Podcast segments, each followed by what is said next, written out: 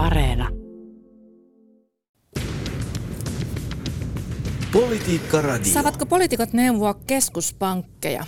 Onko oikein, että pääministeri Sanna Marin nosti esiin Euroopan keskuspankin korkojen nostot kriittisessä valossa? Näistä puhumme tänään. Tämä on Politiikka Radio. Minä olen Linda Pelkonen. Politiikka Radio. Tervetuloa Politiikka Radioon BIOS-tutkimusyksikön ekonomisti Jussi Ahokas. Kiitos. Ja tervetuloa Politiikka Radioon Helsingin yliopiston työelämäprofessori Vesa Vihriälä. Kiitos. Viime viikolla pääministeri Sanna Marin twiittasi näin. Vallitsevissa rahapolitiikan ideoissa on jotain pahasti vialla, kun keskuspankit suojelevat uskottavuuttaan ajamalla taloudet taantumaan. Tämä oli siis siteeraus Helsingin yliopiston poliittisen talouden väitöskirjatutkija Antti Ronkaisen Suomen Kuvalehdessä julkaisemasta blogikirjoituksesta. Miksi tästä pääministerin yhdestä twiitistä tuli niin kovaa kritiikkiä kautta keskustelua? Vesa?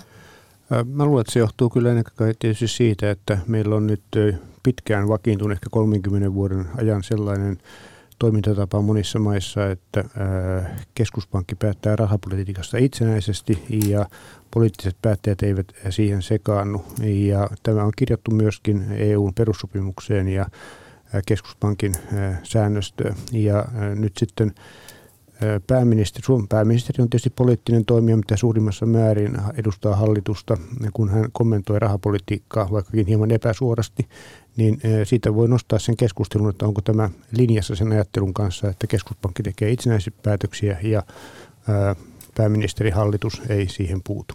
Mm, Jussi, miksi no, tästä tuli tämmöinen kohu? Kaksi syytä mun mielestä. Ensimmäinen on se, että tämä oli tietysti poliittisesti hyvä maali, kun pääsee pääministeriä tällä tavalla arvostelemaan. Tässähän on viime vuosina monet esimerkiksi tämmöiset autoritääriset johtajat maailmalla, niin myös sitä omaa keskuspankkia roimineet Donald Trumpin roiminnat muistetaan ja, ja Turkin presidentti Erdogan nyt vielä viime aikoinakin antanut vahvasti neuvoja sinne omalle keskuspankilleen, niin tästähän pääsee sitten helposti rakentamaan tämmöisen päivän poliittisen sillan, että nyt meidän pääministerimme on tällä samalla tiellä ja, ja tota, hän, hän edustaa jonkinlaisia hyvin vaarallisia talouspoliittisia kantoja. Se oli varmaan yksi ja toinen oli oikeastaan se, mitä Vesa tuossa kuvasi, että meillä on tämä pitkään jo vakiintunut rahapolitiikan, talouspolitiikan konsensus siitä, että itsenäinen keskuspankki on, on se ehkä se keskeisin hyvän talouspolitiikan tai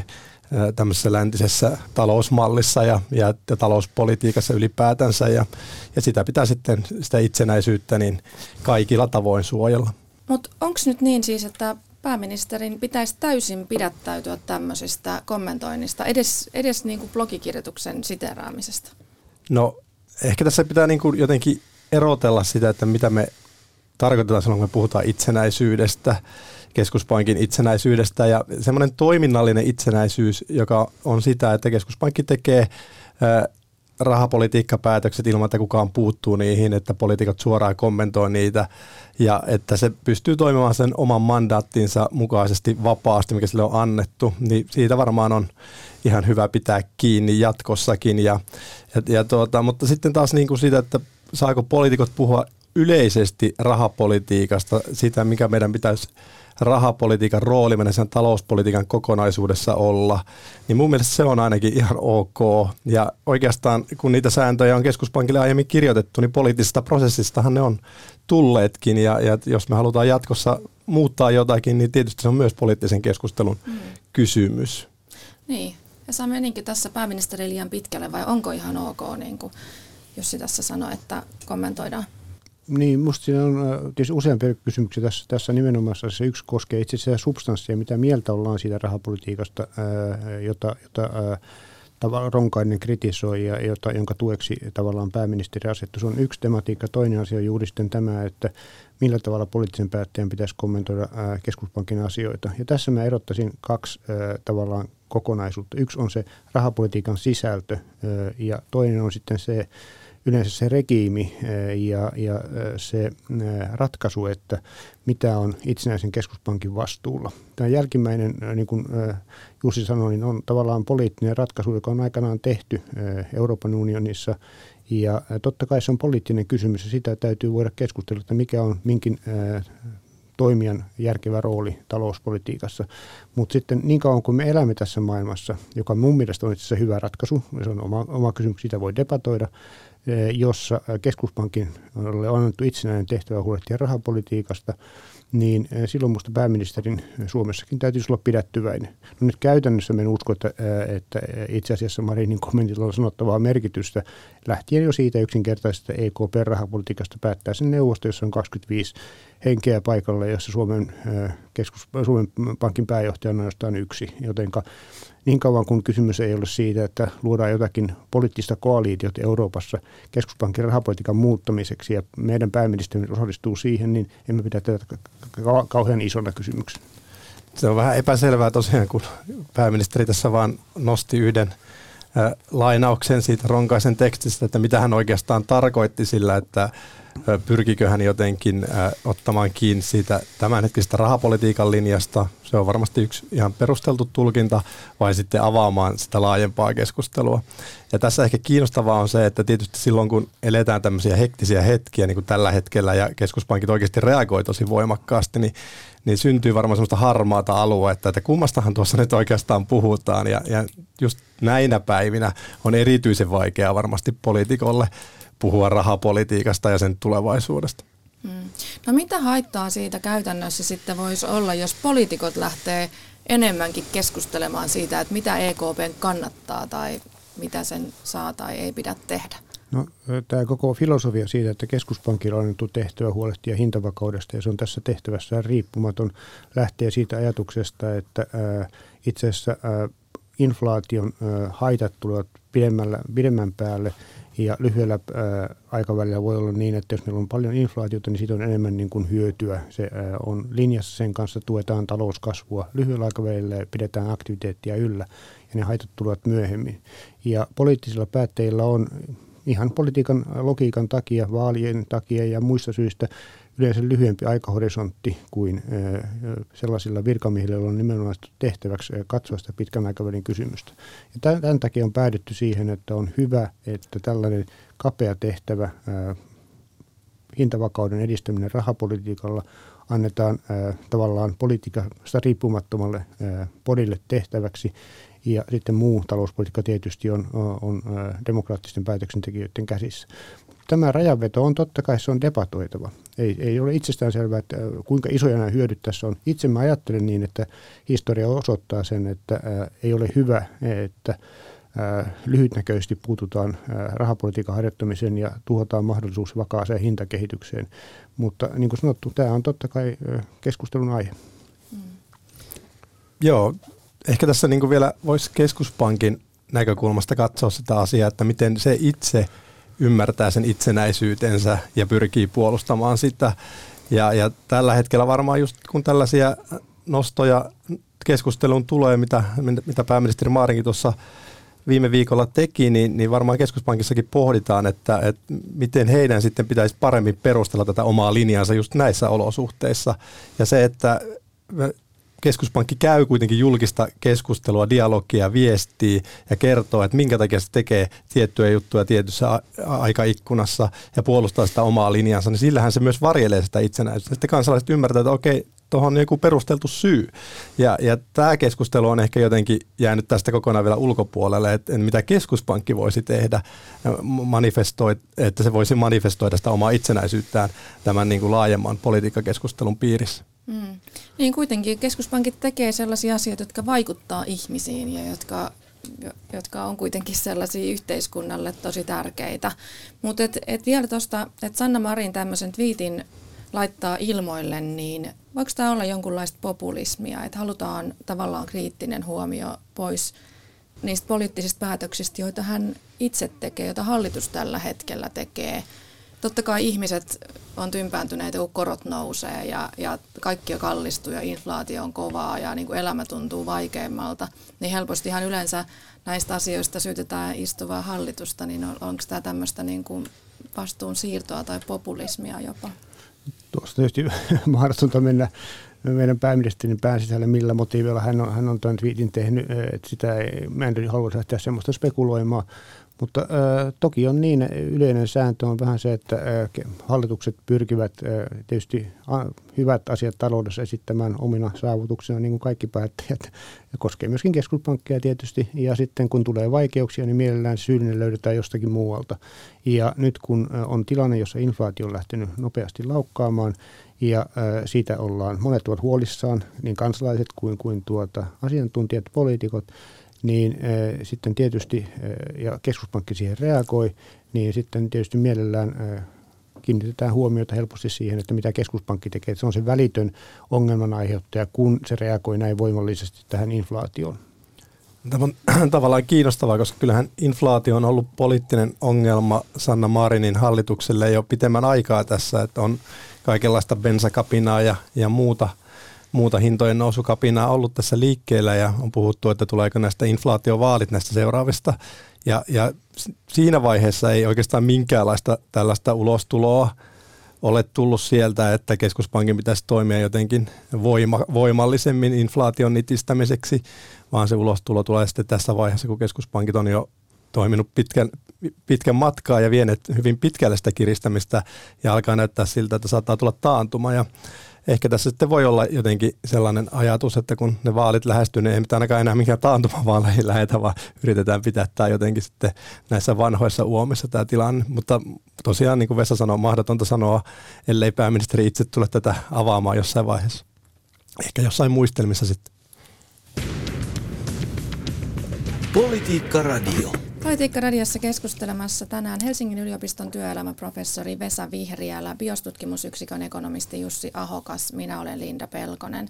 Tällä on tässä ruodittu pääministeri Sanna Marinin twiittiä liittyen keskuspankkien toimintaan.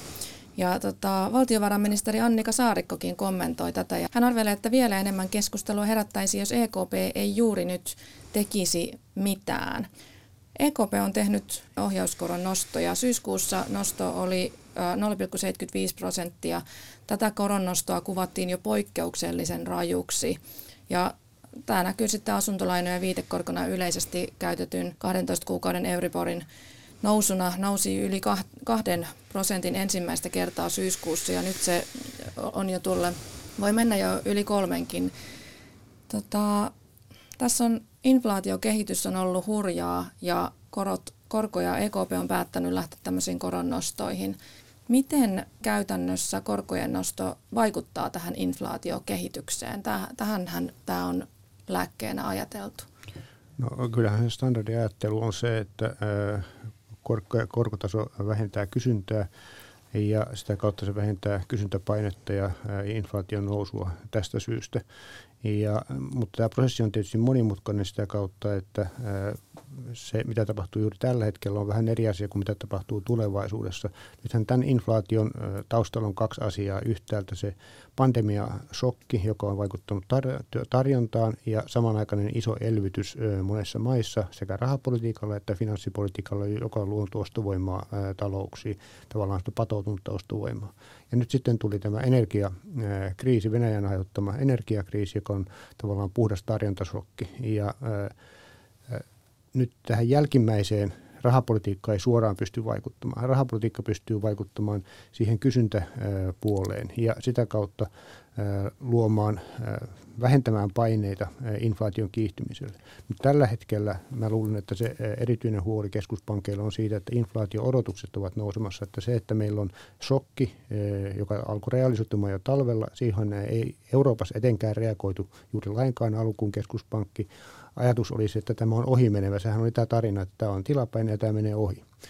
Sen jälkeen on alkanut tulla informaatiota siitä, että tämä inflaatioprosessi on laajentunut ja inflaatio-odotukset ovat lähteneet liikkeelle ja se, mihinkä keskuspankki EKPkin nyt on pyrkinyt vaikuttamaan, on juuri näihin inflaatio-odotuksiin kertomalle, että se on valmis nostamaan korkoja. Se on toteuttanut korkojen nostoja hyvin alhaiselta lähtötasolta, nollatasolta, vähän ylöspäin. Ja eiväthän nämä korot, missä me nyt ole, ole historiallisesti mitenkään poikkeuksellisen korkeita.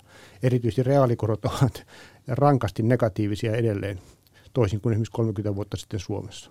Että tavallaan niin, niin kuin, lamassa oli jopa 15 prosentin Siis reaalikorot oli 10 prosenttia ja nimelliskorot toistakymmentä prosenttia. Ja äh, siinä mielessä minusta tämä keskuspankin reaktio ei ole ollut mitenkään, se on ollut jossakin jollakin tavalla niin kuin nopea, mutta ei se ole historiallisesti johtanut mihinkään poikkeuksiin korkeisiin korkoihin. Oliko tämä, onko tämä hyvää politiikkaa EKPltä? Tuossa viime viikolla tuli just EKPn tämmöinen tutkimus, se tietysti yrittää itsekin koko ajan niitä inflaation syitä harkoida ja, ja siinä sitten todettiin, että heinäkuussa niin euroalueella niin noin puolet inflaatiosta tuli kysyntätekijöistä, joita Vesa tuossa kuvasi, ja puolet sitten tarjontatekijöistä. Ja ongelmahan just tällä hetkellä, kun meillä tämä lokakuun puolivälissä pitäisi tehdä niitä seuraavia korkopäätöksiä ja viestiä siitä tulevasta politiikasta, on se, että, että se on niin kuin taaksepäin katsovaa dataa. Että se on siellä viime kesällä se oli näin, ja nyt kun pitäisi lokakuussa sanoa, että mikä se tilanne nyt on, niin sitten siitä saadaan sitten ehkä kolmen kuukauden päästä sitä tietoa. Eli kun tilanteet vaihtelee näin paljon, inflaatiodynamiikat on erittäin voimakkaita, niin keskuspankki joutuu väistämättä erittäin vaikeisiin tilanteisiin. Ja tässä niin kuin se, niin kuin nähdään just se EKPnkin tasapainotteluongelma. Ja se, että pystyykö keskuspankki sitten pidemmän päälle saamaan Euroopassa, Euroopan keskuspankki tämän ää, inflaation taitettua ja sitä kautta sitten ehkä niitä inflaatio-odotuksia, jotka myös on taaksepäin katsovia, että ihmiset tuppaa katsomaan tämän päivän inflaatiota ja sitten kertoo, että se jatkuu tulevaisuuteen. Pystyykö se saamaan sen hallintaan vai, vai tuota, on, onko sitten niin, että ne tarjontapuolen, ne energiakriisin tuomat inflaatiopaineet sitten ajaa kuitenkin niistäkin yli näistä EKPn toimista. Yksi keskeinen kysymys vielä tässä rahapolitiikassa on se, että EKP oikeastaan reagoi myös siihen, mitä Yhdysvaltojen keskuspankki Fed tekee. Ja siellähän taas tilanne on aivan toisenlainen kuin Euroopassa. Siellä ei ole samanlaista tällaista energiakriisiä päällä. Siellä työmarkkinat on erittäin hyvässä jamassa tällä hetkellä. Ja vaikka Fed olisi jo pitkään jo vähän haistellut, että pääsisikö jo vähän keventämään, niin ei ole löytynyt syytä siihen. Inflaatio on pysynyt korkealla, työmarkkinat on pysynyt hyvässä tilanteessa, joten on jouduttu vaan jatkamaan sillä kiristävällä uralla ja koko ajan tänäänkin varmasti vielä, jos joku keskuspankki siellä puhuu, niin hän kertoo, että me tulemme nostamaan korkoja. Ja tämä tarkoittaa sitä, että dollari vahvistuu maailmalla ja silloin kun dollari vahvistuu, niin, niin sitten inflaatiota työnnetään tavallaan Yhdysvaltain taloudesta pois kaikkiin muihin talouksiin. Eli siitä tulee lisää syy EKPlle nostaa korkoa ja tämmöistä niin tuonti-inflaatiota sitten padota. Eli se on tässä niin puu ja kuoren välissä aika lailla. Toisaalta se energiakriisi myös työntää sitä kohti taantumaa tätä EK, Euroopan taloutta. Ja kyllä, kyllä se siellä EKPssä ymmärretään. Ja tästä pitäisi jotenkin luovia ja vielä sitten viestiä kansalaisille, että me olemme tehneet parhaamme. Se on vaikea tehtävä. Niin. Ja onko tämä ollut hyvää politiikkaa EKPltä? Minä pidän sitä hyvänä, koska se vaikuttaa juuri parhaiten niihin inflaatio-odotuksiin. Ja tässä tulee esille tämä kysymys keskuspankin uskottavuudesta, jossa, jossa tässä Viitissäkin ja Ronkaisen kolumnissa puhuttiin jos keskuspankilla on uskottavuus kaikkien taloustoimijoiden silmissä, yritysten kotitalouksien ja niin sijoittajien silmissä, että inflaatio tullaan jollakin järkevällä aikajänteellä, niin puhutaan keskipitkästä aikavälistä parista kolmesta vuodesta, saattamaan sellaiselle tasolle, jota pidetään hintavakauden kanssa sopusoinnussa, niin silloin keskuspankin ei tosiasiassa tarvitse nostaa sitä korkoa hirveän paljon jos se uskottavuus luodaan tällaisella toimilla, mutta uskottavuutta ei voida luoda pelkästään puheella, vaan täytyy myöskin tehdä jotakin. Tässä mielessä minusta nämä etupainoiset koronostot ovat olleet ihan perusteltuja se, että kuinka pitkälle menee, niin se on sitten toinen kysymys. Sitä, ja tässäkin mielessä minusta EKPn lähtökohta on aika hyvä, koska se on todennut, että se katsoo dataa, mitä sitä uutta dataa tulee, että mihinkä tämä tilanne on menossa, mitä ne inflaatiopaineet on ja toisaalta miten tämä reaalikehitys on menossa. Ja myöskin kolmas aspekti on sitten, että miten rahoitusjärjestelmä tässä tilanteessa toimii ja kestääkö niitä shokkeja. Ja Englanti on tässä aika kiinnostava vertailukohta. Ja tässä mielessä mä ajattelen niin, että se mitä tähän asti on tehty, on ollut viisasta politiikkaa ja tavallaan tässä mielessä, jos sanotaan tähän, palataan tähän Marinin twiittiin, niin musta on vähän ongelma, koska tämä, siinä siinä mielessä, että siinä haastetaan tämä, väitetään, että keskuspankki jotenkin, tai antaa ymmärtää, että keskuspankki jotenkin uskottavuutensa vahvistamiseksi korottaa tarpeettomasti korkoja, että se uskottavuus olisi jotenkin niin kuin toissijainen asia. Se on minusta sen tehokkaan minimikustannuksin tapahtuva inflaatiohallinnan keskeinen elementti ja sen takia se uskottavuutta ei pidä pitää toissijaisena. Mä tulkitsen sitä niin, että siinä uskottavuus siinä twiitissä ja, ja siinä taustatekstissä niin tulkitaan vähän eri tavalla kuin kuinka Vesasen tuossa tulkitsee. Tuohan aika lailla tämmöinen valtaviran taloustieteen, makrotaloustieteen tulkinta, että uskottavuus tulee siitä, että saavutetaan se inflaatiotavoite, joka sen mandaatin kanssa on sille keskuspankille annettu. Se on uskottavaa. Mutta tässä niin kuin ehkä haettiin enemmän vähän semmoista niin kuin laajempaa yhteiskunnallista uskottavuutta. Just vähän se, mihin toimittaja tässä viittasi, että nämä vaikuttaa nämä toimet ihmisten elämään. Ja silloin kun ihmiset niin kuin alkaa sitten pohtia, että miksi mun, miksi mun tota, korkomenot kasvaa tällä tavalla räjähdysmäisesti, että eihän, mulle vähän luvattiin, että ei nämä niin kuin oikein kasva ja, ja ajateltiin, ajateltiin, että keskuspankkikin on viestinyt, että tässä on tällaiset ja tällaiset perusrakenteet, jotka pysyy ja niihin voi luottaa. Ja sitten yhtäkkiä, jos ollaankin tilanteessa, että näyttää siltä, että taantuma on tulossa, sehän on jo niin kuin Euroopassa kaikissa talousennusteissa alkaa olla sisällä, kohta Yhdysvalloissakin. Keskuspankit itsekin ennustaa, että taantuma on tulossa ja silti ne tekee näitä koronnostoja, niin kyllähän se nyt ihmiselle sitten herättää kysymyksiä, että, että mistä tässä nyt on oikein kysymys. Ja silloin niin kuin uskottavuus sitä instituutia, laajempi tämmöinen yhteiskunnallinen uskottavuus sitä instituutiota kohtaa voi murentua. Ja mä luulen, että tämä oli sen uskottavuuskäsitteen ytimessä, millä tässä niin kuin operoitiin. Minusta tässä kyllä laajennetaan uskottavuuskäsitettä vähän, vähän kyllä laajalle verrattuna siihen, miten sitä ajatellaan yleensä talouspolitiikassa, nimenomaan rahapolitiikan osalta. Ehdottomasti, ja, ja se on ja, se pointti. Ja, ja, ja mä väittäisin jopa niin, että ää, meillä on luotu tarpeettomasti käsitystä, että korot tulevat aina pysymään sillä tasolla, missä ne ovat nyt olleet nimelliskorot, että nämä eivät tästä nouse ja että se on hyvä asia. Ja kun historiasta me tiedämme, että näin ei ole ollut ja on vahvaa syytä epäillä, että että ei tule olemaan tulevaisuudessakaan. Ja äh, jos ajattelee esimerkiksi pankki, pankkisääntelijöitä ja valvojia, he ovat vaatineet pankkia testauttamaan ihmisten luotonottoa sillä Suomessakin, että kestävätkö ihmisten tulot sitä, että korot nousee 6 prosenttiin. Se on ollut se standarditesti ja sitä on monet pitäneet täysin järjettömän korkeana korkotasona. Ja itse asiassa nyt osoittautuu, että tämä on ollut äärimmäisen viisasta politiikkaa huolehtia siitä, että ihmisten luotonotto ei nouse kestämättömälle tasolle, jos korot nousevat, koska ne kuitenkin voivat nousta. Ja ajatus siitä, että korot eivät koskaan nouse, on minusta ää, harhaanjohtaja, jos sitä illuusiota pidetään, siinä har- johdetaan ihmisiä harhaan. Tässä on tietysti kiinnostavaa se, että kun ne korot nyt nousevat ehkä jopa sinne 6 prosenttiin, ainakin Yhdysvalloissahan on tällä hetkellä jo asunto luottojen korot on jo yli 7 prosentissa. Ja sitten sehän näkyy sitten asuntomarkkinalla, se näkee, näkyy uuden velan ottamisessa, sitä kautta se alkaa kerroinvaikutuksen kautta näkemään pikkuhiljaa siinä kokonaiskysynnässä. Ja sitten kun se tapahtuu tämä negatiivinen kierre, niin ne ihmisten tulotkinhan lähtee sitten pienenä, tulee työttömyyttä ja näin poispäin. Ja eihän näitä ole tavallaan niin kuin oikein testattu näissä stressitesteissä, että se koko makro perusta siellä niin kuin muuttuu kokonaan. Ja siinä mielessä se, että, että siihen ei ole jotenkin aiemmin puututtu ja, ja tota, ehkä vaikka niin kuin luoton säännöstelyn ja, ja, ja tämän kautta niin kuin tätä isoa velkakuplaa, mikä nyt tässä on niin kuin muodostunut, niin ole lähdetty rajoittamaan, niin se on aika iso yhteiskunnallinen ongelma. Se on semmoinen rakenne, joka sitten myös osaltaan ajaa keskuspankkeja siihen rootille, että nyt kun jos tästä taantuma tulee korkojen noston seurauksena tai ilman sitäkin, niin pakkohan sitten on taas reagoida ja laskea niitä korkoja. Ja sitten me ollaan taas siinä nollakorkotilanteessa. Tämä on tämmöinen iso rakenteellinen läntisten kapitalististen talouksien ongelma.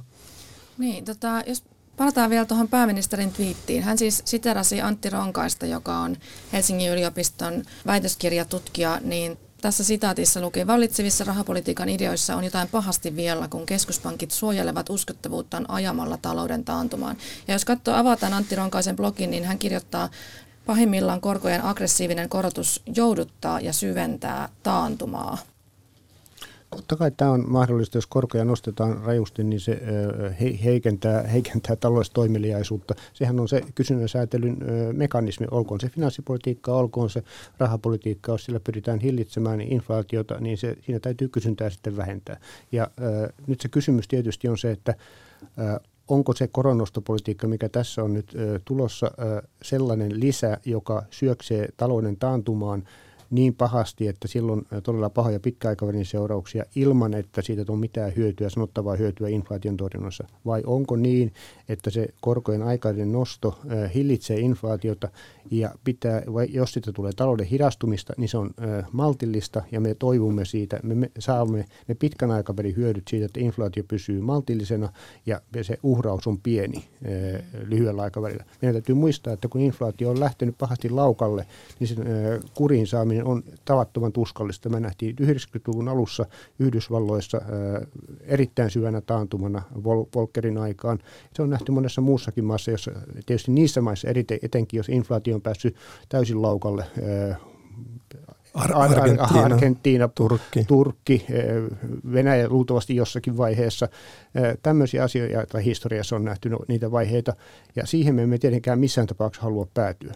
Eli mieluummin vaikka lama kuin ko- no, lama ja lama, mä sanoisin näin, että ää, koko ajan täytyy punnita sitä, että minkälaisen lyhyen aikavälin tappion ottaa siitä, että meidän pitkällä aikavälillä ei jouduta todella syviin vaikeuksiin. Tämä on tosiaankin, nyt ollaan sen keskustelun ytimessä mun mielestä, mikä, mikä tästä aukeaa tästä twiitistä juuri tähän hetkeen, niin kuin tästä lokakuusta sinne ensi maaliskuuhun seuraavaksi puoleksi vuodeksi, joka on sopivasti myös niin kuin Suomessa eduskuntavaalikamppailun aikaa. Ja, ja tämä on tosi iso kysymys. Eli löytyykö meidän talouspolitiikan koordinaatiosta ne välineet, joilla me saadaan pidettyä se taantuma jotenkin hallinnassa edes mietona tai ed- että me edes pystyttäisiin estämään nopean laman syntyminen. Finanssikriisistä puhutaan tällä hetkellä. Asuntomarkkinat Yhdysvalloissa näyttää todella huonolta, pahemmalta oikeastaan kuin fin- tuolla globaalissa finanssikriisissä vuonna 2009. Täällä on paljon tällaisia säröjä, Vesa mainitsi Englannin tai Iso-Britannian tilanteen, kuinka siellä jo meinaa niin kuin eläkerahastot kaatua. Keskuspankki joutuu tekemään siellä nyt jo interventioita, että se homma pysyy hallussa. Se on todella paljon isoja riskejä. Ja jos ne kaikki laukeaa yhtä aikaa, niin voidaanko me silloin olla jotenkin varmoja siitä, että taantuma pysyy mietona ja tilanne pysyy hallussa. Ja, ja tota, mulla ei ole vastausta siihen, eikä Vesallakaan ole vastausta siihen. Se on, se on niin kuin, ehkä jopa korkeamman käsissä tällä hetkellä. Me ei tiedetä niitä dynamiikkoja, mitkä tästä voi lähteä liikkeelle ja että miten me pystymme niitä hallitsemaan. Mutta silloin kun talouspolitiikkaa pohditaan, niin mun mielestä se pitää se, se suurinkin riski, se pahimman romahduksen riski jotenkin huomioida. Ja mä luulen, että sitä niin kuin tässä seuraavina viikkoina ja kuukausina vahvasti punnitaan. Meillähän on jo yhteiskunnat aika haurassa tilanteessa. Meillä Yhdysvalloissa ihmiset tunkeutui kongressiin edellisten presidentin vaalien jälkeen aseiden ja nippusiteiden kanssa.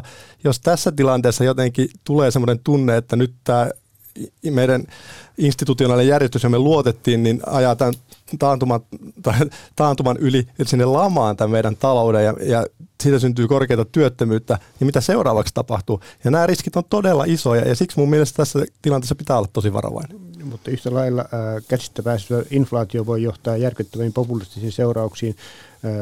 Me muistamme 20-luvun Saksan ja, ja siihen on monta kertaa viitattu. Ja se inflaation, hyperinflaatio oli yksi niitä tekijöitä, jonka takia Hitler tuli aikanaan valtaa. Ja myöskin nyt jos katsotaan Yhdysvaltain keskustelua, niin kyllähän tietysti makaa republikaanien yksi argumentti oman positionsa puolesta on se, että inflaatio on päässyt täysin laukalle Yhdysvalloissa.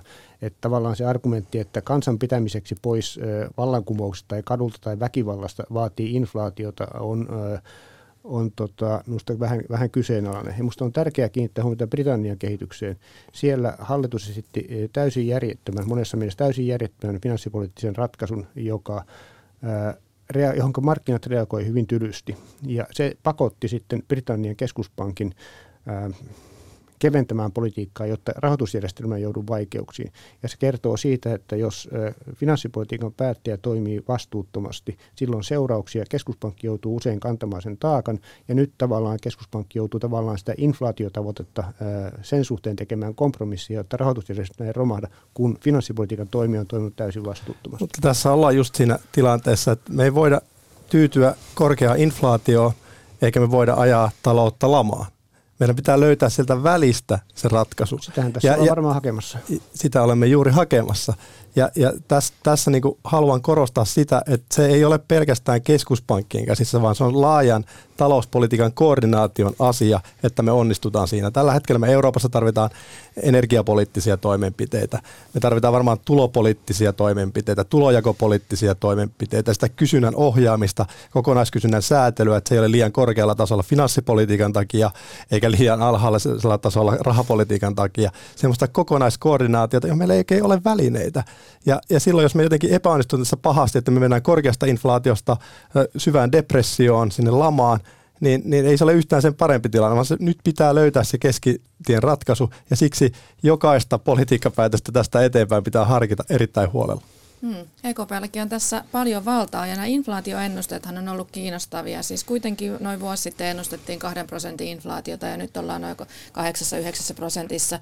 EKPn ennusteet on ollut välillä melko optimistisia, että nyt tulee pian tämä piikki tässä ja sitten palataan taas tähän normaalitilanteeseen. Ja EKPn pääjohtaja Kristin Lagarde sanoi helmikuussa, että inflaatio pysyy korkeana pidempään kuin odotimme, mutta se hellittää vuoden loppua kohti. Tämä oli tilannekuva helmikuussa. Että tavallaan tässä on koko ajan, tämä tilanne on ollut ehkä synkempi, vaikeampi kuin on edes kuviteltu.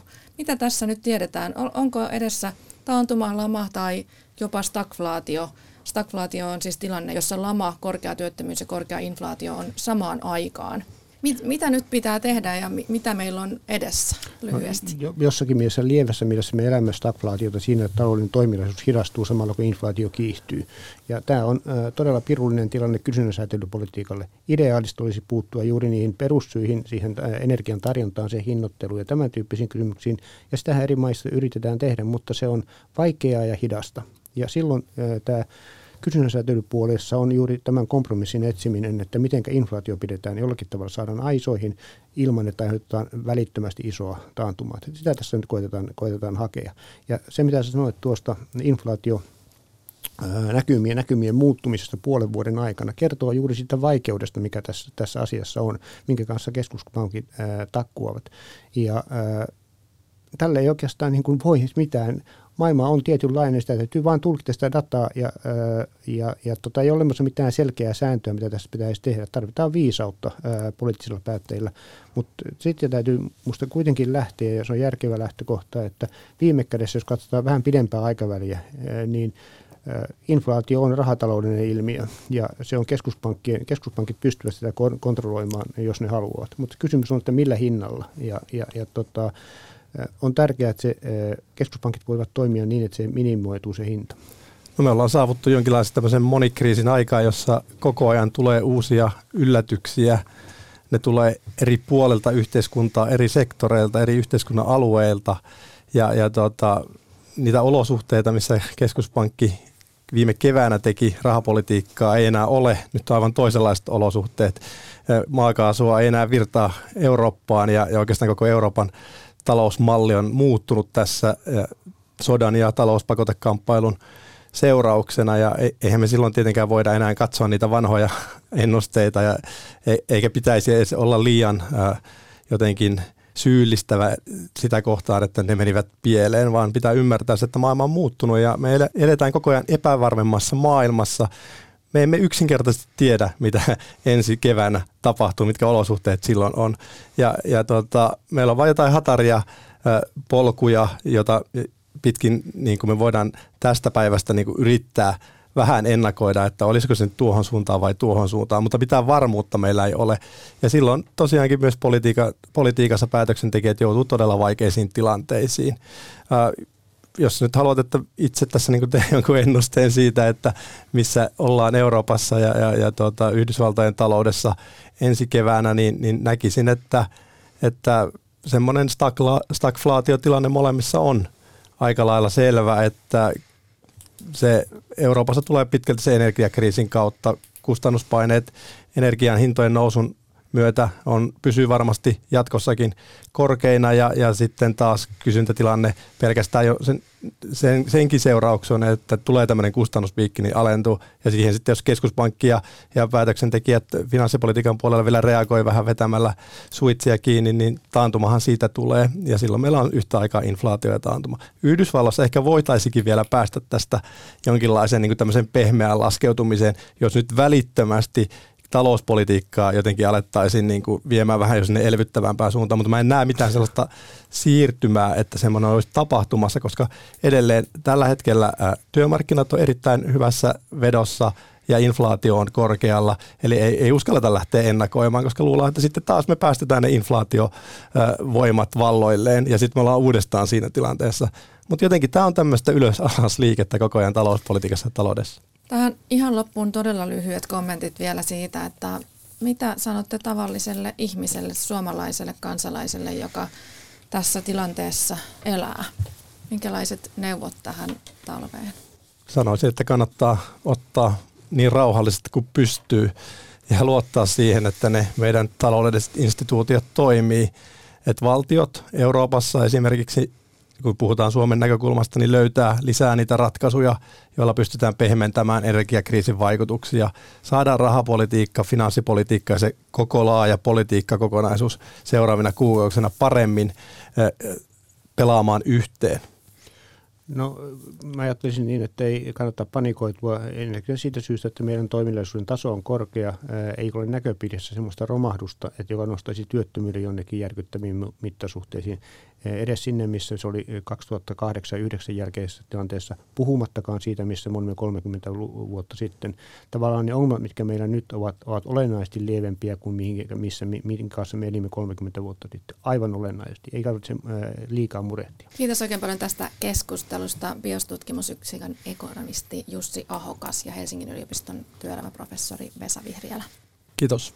Kiitos. Politiikka Radio.